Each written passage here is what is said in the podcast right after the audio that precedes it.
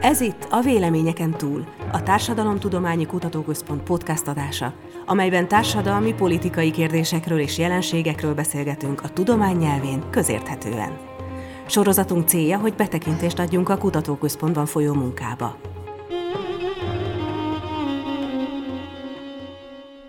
Üdvözlöm a hallgatókat! Én Csurgó Bernadett vagyok, a Szociológia Intézet kutatója, és mai beszélgetőtársam Herke Boglárka, a Szociológia Intézet család és társas kapcsolatok kutatási osztályának fiatal kutatója. Szia, Bogi! Szia, Betty! Köszönöm a meghívást, és én is üdvözlöm a hallgatókat. Nemrég védted meg a disszertációdat, amiben az egyszülős háztartások kérdésével foglalkozol. Ez egy nagyon izgalmas társadalompolitikai kontextusba helyezett bele. A jóléti érdemességnek a kérdésén keresztül vizsgálod az egyszülős háztartások, vagy nevezzük nevén az egyedülálló anyáknak a helyzetét. Azt hiszem, hogy azért ezt az egyszülős háztartás fogalmat nem annyira használják a köznyelvben, talán definiálni mégsem kell, de azért egy kicsit beszélj erről, hogy mit is jelent mondjuk a számosságát tekintve, vagy mit azok a fő jellegzetességek, amit érdemes erről tudni. Egyszülős háztartásról akkor beszélünk, amikor csak az egyik szülő él együtt a gyermekével vagy a gyermekeivel, és nincs a háztartásban partnere ennek a szülőnek, tehát egyedül van jelen a háztartásban. A számosságát tekintve, hogyha kifejezetten azt nézzük, hogy a 18 évnél fiatalabb gyermeket nevelő háztartások arányában tekintjük, akkor 19%-uk közel 20%-uk volt egy szülős, ez 200 ezer háztartást jelent, és hát ugye többségében egyedülálló anyákról van szó, amit te is említettél. 2016-os mikrocenzus adatai alapján az egyszülős háztartások 89%-ára volt igaz, tehát tényleg jelentős többségében az anyák az egyedülálló szülők, és azért azt is fontos kiemelni, hogy ez egy nagyon divers csoport, tehát hogyha már csak azt nézzük, hogy a családi állapotukat az egyedülálló szülőknek, akkor ide tartoznak az özvegy, az elvált, egyedülálló szülők, de azok is, akik élettársi kapcsolatban, vagy párkapcsolatban vállaltak gyereket, de később véget ért ez a kapcsolat, illetve azok is, akik párkapcsolaton kívül vállaltak gyermeket. Ugye többségében Magyarországon vállás útján, vagy szakítás útján keletkezik az egyszülős család, ez szintén, hogyha 2016-os adatokat tekintjük, akkor az egyszülős háztartások 43%-ára igaz, hogy az egyedülálló szülő elvált, 30% körül van az özvegyek aránya, 9%-ban házas az egyedülálló szülő, és 15%-ban nőtlen vagy hajadon családi állapotú. Ugye itt, itt említettem, hogy vannak azért házas egyedülálló szülők is, mert hogy azokat is egyedülálló szülőnek tekintjük, akik például tehát továbbra is párkapcsolatban vannak egymással, tehát a másik szülővel párkapcsolatban élnek, viszont nem egy háztartásban például akár egy másik településen vagy külföldön történő munkavállalás kapcsán. Amit szerintem így az elején meg fontos elmondani az egyszülős háztartások kapcsán, hogy ez az egyik leginkább veszélyeztetett társadalmi csoport a szegénység és a társadalmi kirekesztődés indikátorát tekintve, Hogyha magyarországi adatokat tekintjük, így kifejezetten a 2010-es évek átlagába, tehát a 2010 és 19 közötti adatokat átlagoljuk, akkor azt látjuk, hogy az egyszülős háztartásoknak az 52%-a volt érintett szegénységben vagy társadalmi kirekesztődésben, kétszülős háztartásoknak pedig a 28%-a, tehát jelentős különbséget tapasztalunk és ezt a magasabb szegénységi kockázatot magyarázza az, hogy csak egy kereső van jelen a háztartásban, többségében nőkről van szó, akiknek a munkaerőpiaci helyzete kedvezőtlenebb, mint a férfiaké, kevesebbet keresnek átlagosan még mindig a nők, hosszabb időt törtenek gyermekgondozási szabadságon, ez is befolyásolja a jövedelmi helyzetüket, illetve nagyobb arányban dolgoznak részmunkaidőben is. És innen átvezetve még egy dolgot szeretnék így a legelején megemlíteni, hogy mivel többségében nőkről van szó, ezért az, hogy az állam hogyan segíti az egyedülálló szülőket, nem csak a szegénység szempontjából fontos, de a nemi egyenlőség szempontjából is, hiszen az állami támogatások lehetőséget teremtenek a nők kedvezőtlenebb munkaerőpiaci helyzetének a kiegyenlítésére, és ezáltal arra is, hogy ki tudjanak lépni egy olyan párkapcsolatból, amiben már ők nem szeretnének benn maradni, és hogy a gyermekeikkel ki tudjanak alakítani egy önálló háztartást, és, és ezt hosszú távon fent tudják tartani. Akkor itt már át is vezetném a kérdésemet a másik fogalomra, amit azért mindenképpen definiálni kell, amiben te az egyszülős családokat vizsgáltad, ez a jóléti érdemességnek a kérdése. Itt már tettél említést az állam szerepéről, de mi is ez, mi ez a jóléti érdemesség fogalom, és miért pont ezt a keretet választottad elemzési egységként vagy megközelítésként? Igen, a jóléti érdemesség az arra vonatkozik, hogy egy társadalmi csoportot mennyire tartunk az állam segítségére érdemesnek. És itt lehet vizsgálni egyrészt a lakossági attitűdöket, de lehet akár a döntéshozók attitűdjét vizsgálni, vagy akár magát az intézményrendszert is, már hogy ezek az attitűdök, ezek az elképzelések leképződnek gyakorlatilag az intézményrendszerbe is és juttatások kialakításában. A diszertációban elsősorban a lakossági attitűdökre fókuszáltam, ezek azért fontosak, mert egyfajta ilyen társadalmi legitimációs szereppel rendelkeznek. Tehát az, hogy a társadalom hogyan gondolkodik bizonyos csoportok jóléti érdemességéről, az legitimálja a feléjük irányuló jóléti transfereket is és hát az érdemességgel foglalkozó elméletek azok többségében erre is fókuszálnak, tehát hogy mennyire képesek legitimálni, mennyire vannak összhangba a jóléti politikák az attitűdökkel, és hát egy ilyen általános megállapítása ezeknek a tanulmányoknak, hogy általánosságban azoknak a csoportoknak érhetők el nagy lelkű, bőkezű juttatások, akiket a társadalom is érdemesnek tekint. Tehát, hogy, hogy van egyfajta összhang között, hogy hogyan gondolkodunk a adott csoport jólét érdemességéről, és hogy az állam hogyan segíti őket. És hogy van ez nálunk? Mert erről is szól a diszertációt, hogy ebben a diskurzusban, ami ugye a két szülős háztartást emeli ki Magyarországon, ebben hogy fér meg és milyen attitűdök vannak a politikai oldalról, illetve a köznép oldaláról az egyszülős családokkal, vagy az egyedülálló anyákkal kapcsolatosan, mert végülis igazából róluk beszélünk. Igen. Magyarországon az az érdekes az egyszülős családok szempontjából, hogy van egy olyan kormányzati diskurzus itt a 2010-es években, ami ugyan nem kifejezetten az egyedülálló anyákra vonatkozik, de mégis ö, impliciten érinti az ő helyzetüket, illetve az, hogy ők mennyire érdemesek az állam támogatására. Ugye a 2010-es évek Orbán kormányai a családpolitikájuk középpontjába azt állították, hogy megállítsák a népességcsökkenést és növeljék a termékenységet. Mindezt összekötötték a hagyományos családi értékek népszerűsítésével, tehát hogy ebbe a kormányzati narratívába a hagyományos családi értékek megerősítése jelenik meg, mint egyfajta megoldásként arra, hogy több gyermek szülessen, mert hogy úgy gondolják, hogy ezeknek a gyengülése okozza azt, hogy tehát úgy, mint hogy a házasság, a gyermekvállalás normáinak a gyengülése, ez okozza azt, hogy kevesebb gyermek születik Magyarországon.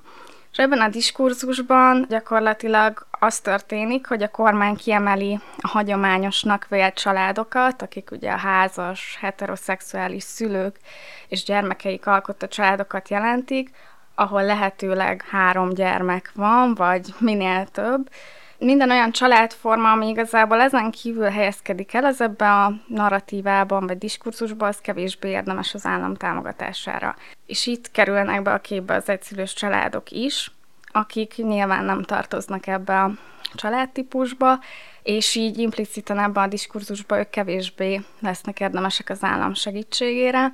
És hogyha megnézzük a 2010-es évek családpolitikai változásait, akkor nem csak azt látjuk, hogy ez a diskurzus különbözteti meg hátrányosan az egyszülős családokat, hanem az, hogy a családi pótlék összegét nem emelték 2008 óta, nem igazították az infláció mértékéhez, ez hátrányosan érinti az egyszülős családokat, hiszen ez volt az egyik olyan legfontosabb támogatási formája az egyszülős családoknak, ami gyakorlatilag a 50-es évektől stabilan támogatta az egyszülős családokat, azóta volt jelen ebbe a rendszerbe, hogy ők magasabb szintű támogatást kaptak a családi pótlék rendszerén belül, és ezzel az elértéktelenési folyamattal gyakorlatilag ez a támogatási forma, illetve az, hogy itt az egyszülős családok több támogatást kaptak, mint a kétszülős családok, ez, ez így elértéktelenedik. Emellett pedig a családi adókedvezmény rendszere, amit szintén a 2010-es években vezettek be, ez nem segíti nagyobb mértékű kedvezménnyel az egyszülős családokat, sőt igazából hátrányban is vannak, hiszen a családi adókedvezmény rendszere úgy van kialakítva, hogy minél magasabb valakinek a jövedelme, annál magasabb mértékű kedvezményt tud érvényesíteni, illetve hogy minél több gyermeke van valakinek, annál több kedvezményt tud igénybe venni, tehát ezek közül egyik sem segíti az egyszülős családokat, hiszen átlagosan alacsonyabb a gyermekszám az egyszülős családokban, közel 70%-ukban egy gyereket nevelnek az egyszülős családok, és hát a jövedelmi helyzet pedig már ugye erről volt szó, tehát nyilván egy egyszülős családban kevesebb esélye van egy, egy szülőnek olyan mértékű jövedelemmel rendelkeznie, mint mondjuk egy kétszülős családban, és ezáltal kevesebb esélye van arra, hogy a maximális kedvezményt tudja érvényesíteni. Tehát itt a magyar eseten jól látszik, hogy a politikai diskurzus és a konkrét családtámogatási rendszer az gyakorlatilag összekapcsolódik. Igen, igen, ezt lehet látni. De hogy van ez máshol? Mert hogy a disszertációban megnézted, hogy Angliában, illetve az Egyesült Államokban hogyan működik az intézményrendszer, és ott mi történik az egyszülős háztartásokkal, hogy erről is mesélj egy kicsit, hogy milyen összehasonlításban mit látunk. Összehasonlítás az elsősorban így a, egy ilyen történeti összehasonlítás volt, aminek egyrészt az volt a jelentősége, hogy korábban az egyedülálló anyák jólét érdemességét kifejezetten ezekbe az országokba vizsgálták, mivel az 1990-es években ezekben az országokban kifejezetten negatív és stigmatizáló diskurzusok mind a kormányzat, mind, mind a média részéről arról szóltak, hogy az egyedülálló anyák tehetnek arról, hogy ők szegények, ők racionálisan döntöttek amellett, hogy nem házasodnak meg, és inkább a segélyeken élnek, és hogy nem mennek el dolgozni. És ezek a diskurzusok mind azt kívánták legitimálni, hogy a 90-es években történő jóléti reformok tehát ezeket a reformokat igyekeztek legitimálni, melyek során a segélyeket munkavégzéshez kötötték. Tehát onnantól kezdve ezekben az országokban szigorú szabályok mellett azok az egyedülálló anyák részesülhettek a segélyekbe, akik vagy dolgoztak, vagy pedig bizonyították, hogy munkát keresnek itt jelentősen más diskurzus jelenik meg, tehát itt kifejezetten az egyedülálló anyák voltak a diskurzus középpontjába, kifejezetten negatívan ábrázolta őket a diskurzus, és itt is látható, hogy ez a fajta diskurzus azt próbálta legitimálni, hogy amilyen változások történtek a jóléti rendszerben. Magyarországon ehhez képest azért ez egy ilyen implicitebb diskurzus, de itt is azért láthatóak ezek az összefüggések, a diskurzus és a jóléti rendszer változásai között. És ha már ez a történeti perspektíva, akkor Magyarországnak van egy ilyen sajátos történeti öröksége, a szocializmus öröksége, és erről is írsz a diszertációdban, hogy ott azért eléggé más volt a helyzet, ahogy közelítettek az egyszülős háztartás irányába, vagy általában a nők helyzetének a kezelésére. Erről is mesélj egy kicsit. Ez a másik szempont, ami miatt érdekes ez, ez az összehasonlítás. Így a nyugati feminista irodalomban gyakran a szocializmust azt úgy mutatják be, mint ami igazából csak állítólagosan segítette elő a nemi egyenlőséget. Viszont, hogyha az egyedülálló anyák helyzetét megvizsgáljuk, akkor azt láthatjuk szemben az angol száz országokkal, hogy a szocializmus idején az egyedülálló anyákat itt jobban segítették, mint azokban az országokban. És hogy ez több tényező alapján lehet megvizsgálni, hogy mi, mi járult ehhez hozzá. Az egyik az, hogy máshogy gondolkodtak az egyedülálló anyákról, tehát más elképzelések, más percepciók voltak, amik ugye az érdemesség szempontjából is fontosak. Még az angol száz országokban nem dolgozó állampolgárokként tekintettek az egyedülálló anyákra, ami a férfi kenyérkereső modell dominanciája miatt volt így. addig a, a szocializmusban az anyák is dolgoztak, és így az egyedülálló anyák is, tehát itt nem, nem alakult ki ez a fajta kapcsolat az egyedülálló anyaság és a jóléti rendszeren való függés között, hanem az egyedülálló anyák is dolgoztak, tehát ez a percepció ez teljesen más volt. Emiatt ugye másfajta támogatási formák is alakultak ki. Magyarországon, ahogy már említettem, a családi pótlék rendszerébe épült be az egyedülálló anyák támogatása, míg az angol száz országokban segélyekkel támogatták az egyedülálló anyákat, ami kifejezetten egy ilyen stigmatizáló formája az állami támogatásnak, hiszen csak azok részesülhetnek benne, akik anyagilag rászorulóak, akik megfelelnek a szigorú feltételeknek, és hát azzal, hogy segélyt kapnak, gyakorlatilag stigmatizálva vannak arra, hogy ők, vagy amilyen stigmatizálva vannak, hogy ők szegények és nem tudják magukat eltartani.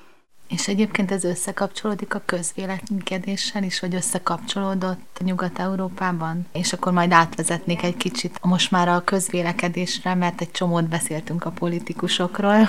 Ezek a reformok, amik a 90-es években történtek, ezek gyakorlatilag azért is tudtak ilyen sikeresek lenni, meg ezek a diskurzusok is ezért tudták jól támogatni ezeket a reformokat, mert hogy már a 90-es években már ez a fajta modell, hogy a nők otthon voltak, azért kaptak állami támogatást, hogy otthon neveljék a gyerekeket, ez egyre inkább elavultá vált, mivel a házasságban vagy párkapcsolatban élő anyák többsége is már dolgozott. És ezek a társadalmi változások is egyrészt támogatták ezeket a reformokat, másrészt az is, hogy a, az angol száz rendszerekbe erőteljesen megkülönböztették az özvegy egyedülálló anyákat az elvált, illetve hajadon egyedülálló anyáktól. Az özvegyek voltak azok, akik az állam szemében érdemesek voltak, ők többféle támogatást kaphattak, nem csak a segít, de számukra elérhetők voltak más támogatások is. És a 90-es években pedig már egyre több volt a nem vagy egyedülálló anya is, tehát hogy egyre többen elváltak, többen vállaltak párkapcsolaton kívül gyereket, és ezeknek a az arányoknak a megváltozása is támogatta azt, hogy a közvélemény részéről is egyre inkább legitimé vált az, hogy az állam ne adjon csak úgy pénzt az egyedülálló anyáknak, hanem akkor menjenek el dolgozni, és úgy, úgy támogassa az állam őket. És mi a helyzet most Magyarországon, így ugorjunk vissza azzal kapcsolatosan, hogy a, ugye a politikai diskurzus a hagyományos családot tekinti leginkább érdemesnek mindenféle támogatásra, de mi a közgondolkodás az egyszülős vagy egyedülálló anyákról? Én ugye kifejezetten az egyedülálló anyákat vizsgáltam meg azért is, mert hogy többségében róluk van szó, és hát az, hogy hogyan gondolkodnak a, az emberek az egyedülálló anyákról, az azért nagy rész befolyásolja, mint az egyszülős családokról is hogyan gondolkodnak. És hát több lépcsőben vizsgáltam az, hogy milyen a, az egyedülálló anyákról kialakult kép, és hogy ez hogyan kapcsolódik az ő érdemességükhöz. Először nyitott kérdések segítségével vizsgáltam, hogy mi az a, milyen sztereotípiák kapcsolódnak igazából az egyedülálló anyasághoz, és hát itt is nagyon jól látható volt, hogy semmiképp sem egy ilyen negatív kép bontakozik ki az egyedülálló anyákról, hanem inkább egy ilyen segítségre érdemes kép, a, mert hogy leginkább, ami legdominánsabb volt a válaszokban, hogy az egyedülálló anyákról úgy gondolkodtak, hogy nehéz az életük, segítségre szorulnak, előjött kifejezetten a szegénység, hogy ez alapján egy ilyen érdemes kép bontakozott ki, viszont azért itt volt egy olyan szempont, mégpedig az, hogy emellett, hogy szegénynek és rászorulónak gondolják az egyedülálló anyákat, ugye a válaszokból az is gyakran visszaköszönt, hogy azért ez nem teljes ez a család, tehát hogy, hogy hiányzik az apa, illetve a partner a családból. Tehát ez az elképzelés, ez, ez igazából összhangban van a kormánynak a, a hagyományos családot hirdető, vagy azt támogató politikájával is. Viszont, hogyha ha összességében nézzük a képet, tehát hogy azt látjuk, hogy a, a lakosság részéről, illetve ezekbe a, a nyitott kérdésekbe ez a pozitív képet, ez, ez az attitűd gyakorlatilag nem befolyásolja. És a nyitott kérdések után különböző állításokat fogalmaztam meg, amik kifejezetten az érdemesség percepciókat vizsgálják. Erről korábban nem beszéltem, de hogy van ez az érdemességi percepciók elmélete, ami szerint öt olyan szempont van, vagy percepció, ami alapján ö, érdemesnek ítélünk meg csoportokat, tehát ez alapján döntjük el gyakorlatilag, hogy az államnak feladata és segítenie az adott csoportot. És a nyitott kérdéseket felhasználtam ezeknek a percepcióknak a megfogalmazásra. Tehát arra, hogy az egyedülálló anyák szempontjából vajon ezeket a percepciókat hogyan lehet operacionalizálni. És ez az öt percepció, ez a felelősség, ez az egyik, ami arra vonatkozik, hogy az, azt a csoportot, jelen esetben az egyedülálló anyákat, mennyire tartjuk felelősnek a saját helyzetükért. Tehát például azért, hogy ők egyedül nevelik a gyereküket, ezért hibáztatjuk-e őket, azt gondoljuk, hogy tehetnek erről, hogy ilyen helyzetbe kerültek, vagy pedig úgy gondoljuk, hogy ez, ez nem az ő felelősségük. És hogy szól egy ilyen állítás, hogy így egy kicsit belelássunk, Igen. hogy hogyan lehet ezt igazából mérni? Hát így szólt az állítás, hogy az egyedülálló anyák többsége felelős azért, hogy egyedül maradt a gyermekeivel.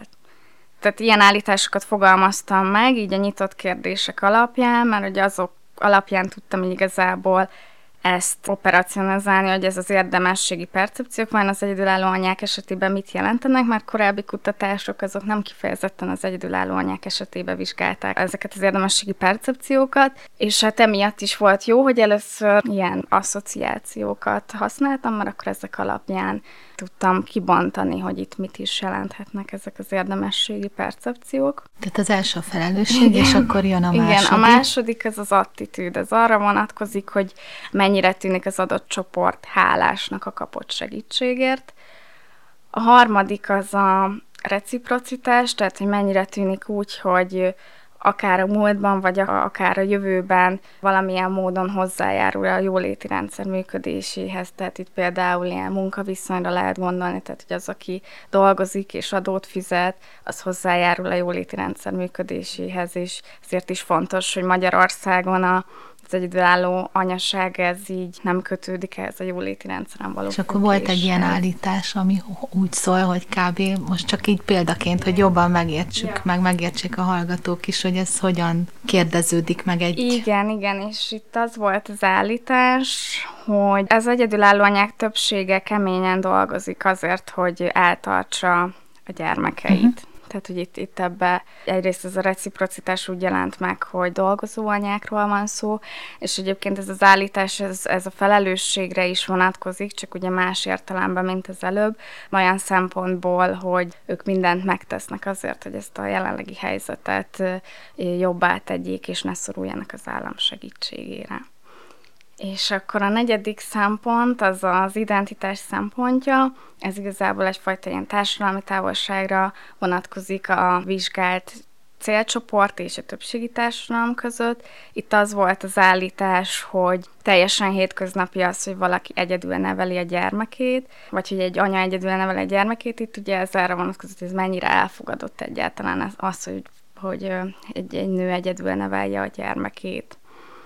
És az ötödik szempont az a rászorultság, ez pedig, hát ez a, igazából a legegyértelműbb, ez arra vonatkozik, hogy mennyire vélik azt az adott csoportot tényleg anyagilag rászorulónak nagyon komplex módon vizsgáltad, főleg ezeket a percepciókat, de egyébként a diskurzusok elemzése is nagyon izgalmas, de most maradjunk még ennél, és volt egy, számomra az egyik legizgalmasabb megtalálni egy újdonság is, vagy viszonylag kevésbé használt módszer ez a vinyetás szörvékísérlet, hogy erről mesélj egy kicsit. Mit tesz hozzá ez a percepciók méréséhez?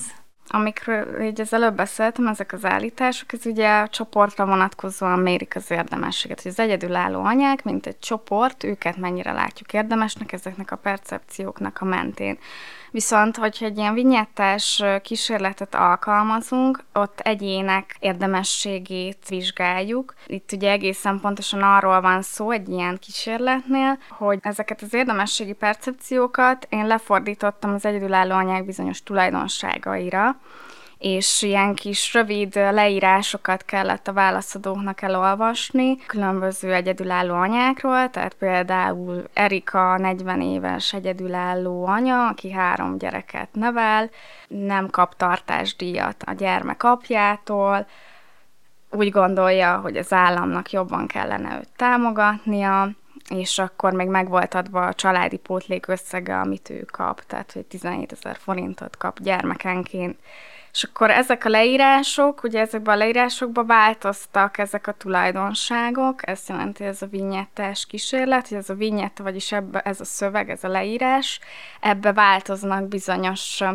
tulajdonságok, és ez úgy volt kialakítva, hogy egy válaszadónak tíz ilyen vinyettet kellett elolvasnia, és mindegyiket értékelnie kellett, hogy a vinyettában szereplő személy, illetve az ő, ő részére nyújtott családi pótlék összege, az vajon mennyire igazságos. És akkor ezt lehetett összehasonlítani, hogy ahogy változtak ezek a tulajdonságok, az egyedülálló anyákon belül, mely, melyik egyedülálló anyákat tekintették érdemesebbnek. És ennek az egésznek az a, a lényege, hogy így akkor össze lehetett hasonlítani, hogy azt, amikor csoportszinten vizsgáltam az, az egyedülálló érdemességét, akkor melyik percepciók voltak fontosak, és amikor az egyén, egyének szintén, szintjén vizsgáltam, akkor vajon ezeknek a jelentősége változik-e.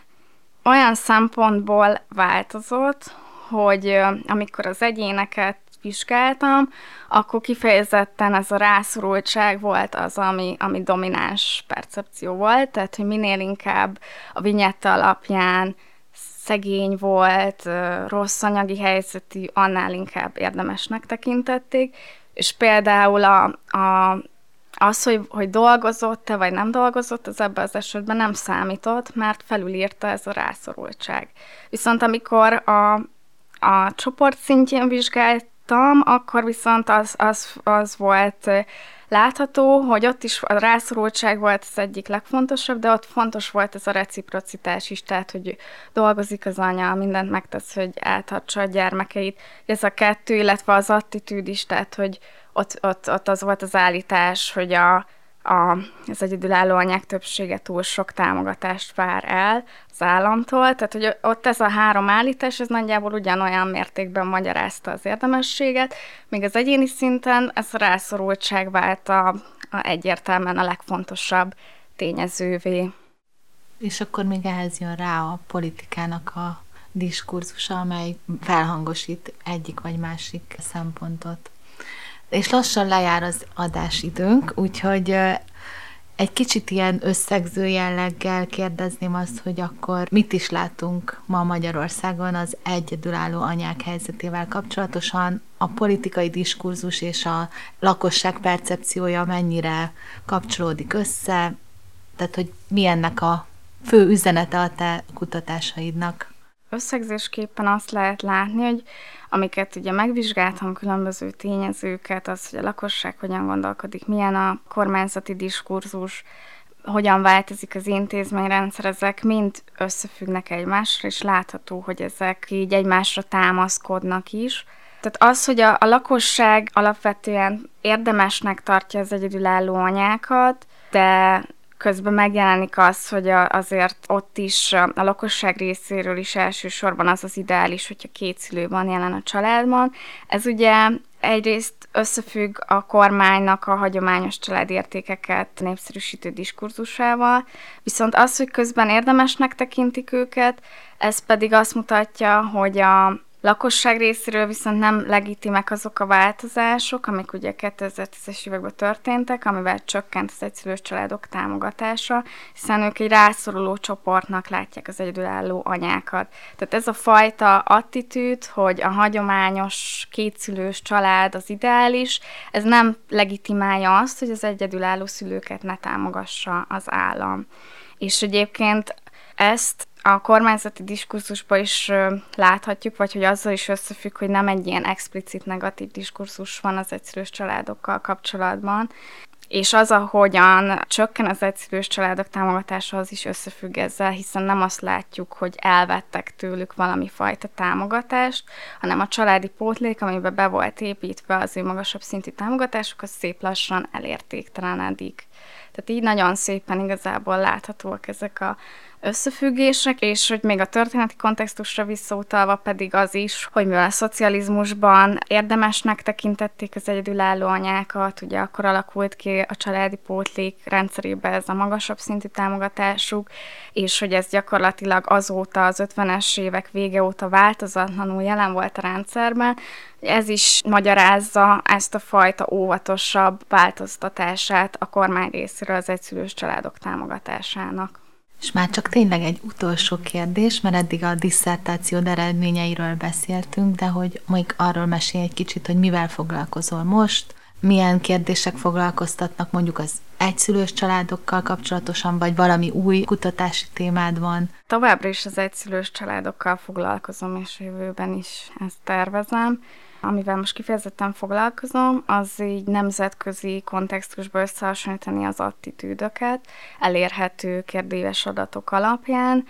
Itt ilyen állításokra kell gondolni, mint hogy egy nő egyedül is vállalhat gyermeket, vagy hogy egy szülő is ugyanolyan jól fel tud nevelni egy gyermeket, mint két szülő együtt.